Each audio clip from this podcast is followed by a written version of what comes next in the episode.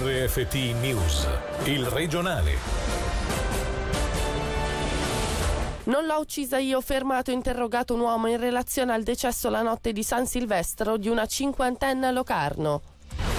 Torna alla ribalta la sicurezza sulle piste da sci dopo la tragedia di ieri a San Moritz. Ne parleremo con il direttore di Valbianca S.A. Mauro Pini. Hockey su ghiaccio, prima partita del 2020 per il Lugano alla Corner Arena proverà a rilanciarsi di fronte al Friborgo. Buonasera dalla redazione in apertura la morte di una 52 la notte di Capodanno nel suo appartamento in via Pioda Locarno. Quello che inizialmente sembrava essere un malore con il passare delle ore e con l'arresto di un uomo sembra assumere tutti i contorni di un fatto di sangue. Sentiamo Davide Maggiori. È la notte di San Silvestro e tutto ha inizio con la centrale comune d'allarme della polizia cantonale che viene avvertita di una persona colpita da un malore in un appartamento di via Pioda Locarno. Giunti sul posto gli agenti hanno trovato il corpo privo di vita di una 52 42enne. Dall'altro capo del telefono invece, stando alle informazioni raccolte dalla regione, ci sarebbe stato un uomo sulla sessantina che sembrerebbe essere il compagno della donna e per il quale il sostituto procuratore generale Nicola Rispini ha ordinato l'arresto. Omicidio, insubordine omissione di soccorso sono le ipotesi di reato nei suoi confronti. Ci sarebbero infatti alcune incongruenze tra quanto spiegato telefonicamente dall'uomo quando ha dato l'allarme e quanto constatato sul posto dalla polizia. La donna infatti risultava morta già da alcune ore.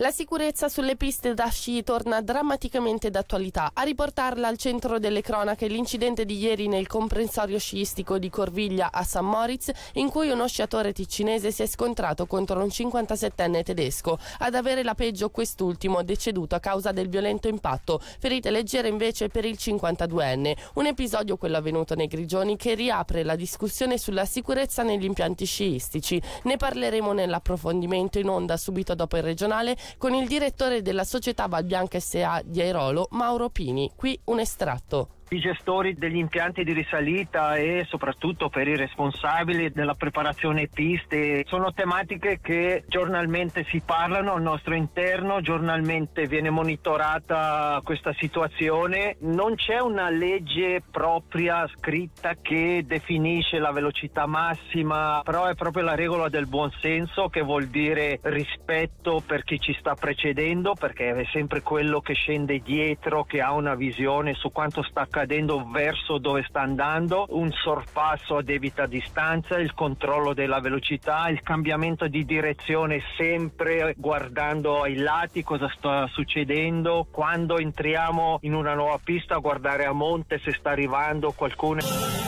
Facciamo chiarezza sulle multe per possesso di canapa, il titolo di un'interpellanza firmata da Fabrizio Sirica che riporterà il tema della depenalizzazione della marijuana in Parlamento. Una risposta del Consiglio di Stato infatti attesa nella sessione di Gran Consiglio in programma fra tre settimane a Bellinzona. Come ci dice il deputato socialista va distinta la punibilità tra consumo e possesso. Fabrizio Sirica c'è una sentenza del Tribunale federale che dal settembre 2017 chiarisce in maniera inequivocabile il fatto che il solo possesso di canapa sotto i 10 grammi, quindi quantità esigua, non è punibile. Invece quello che osserviamo in Ticino, anche dai dati ufficiali collegati all'interpellanza, è che il Ticino le multe per il consumo le fa anche per possesso. C'è una prassi, diciamo, inconsueta nel resto della Svizzera dove queste multe devono essere pagate immediatamente oppure sfociano in una denuncia penale. Questo è un fatto increscioso perché eh, non si dà il diritto a quei cittadini di pagare entro i 30 giorni come nel resto della Svizzera, da quello che abbiamo constatato anche sul territorio ci sono polizie comunali e la stessa polizia cantonale che sono forse poco in chiaro su questa prassi e sullo stato attuale della legge, ma oltre a ciò voglio rimettere un attimino al centro il tema della canapa. Questo è un disfunzionamento, ma non è un buon modo di procedere quello di non fare pagare multe. Bisogna andare al nocciolo del problema, che è la regolamentazione, perché il problema ancora grosso è che con un mercato illegale queste persone, anche se non punite, consumano delle sostanze trattate, delle sostanze in mano alla criminalità organizzata. Quindi chiedo di fare chiarezza e di rimettere al centro con questo atto parlamentare il tema della regolamentazione della canapa.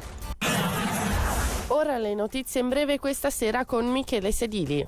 Lugano Airport, superate le 7.000 firme necessarie per il referendum cantonale, promosso da socialisti e verdi, contro il finanziamento pubblico da oltre 4,8 milioni.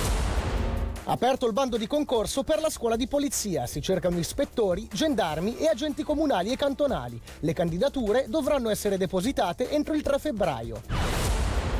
Traffico al portale sud del San Gottardo. Tra Quinto e Irolo le colonne hanno superato i 6 km con ritardi fino a un'ora.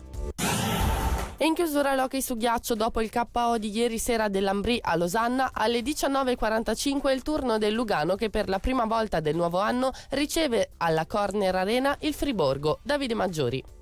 Serge Peltier l'ha definita una gara da sei punti e la sfida col Friborgo profuma di ultima spiaggia per una classifica che non sorride né ai bianconeri né ai burgundi. Entrambe le formazioni navigano nei bassi fondi e un successo sarebbe ossigeno puro per le speranze playoff. Il neotecnico, la terza uscita sulla panchina dei ticinesi, ha avuto una decina di giorni per apportare i propri correttivi in cerca del primo successo.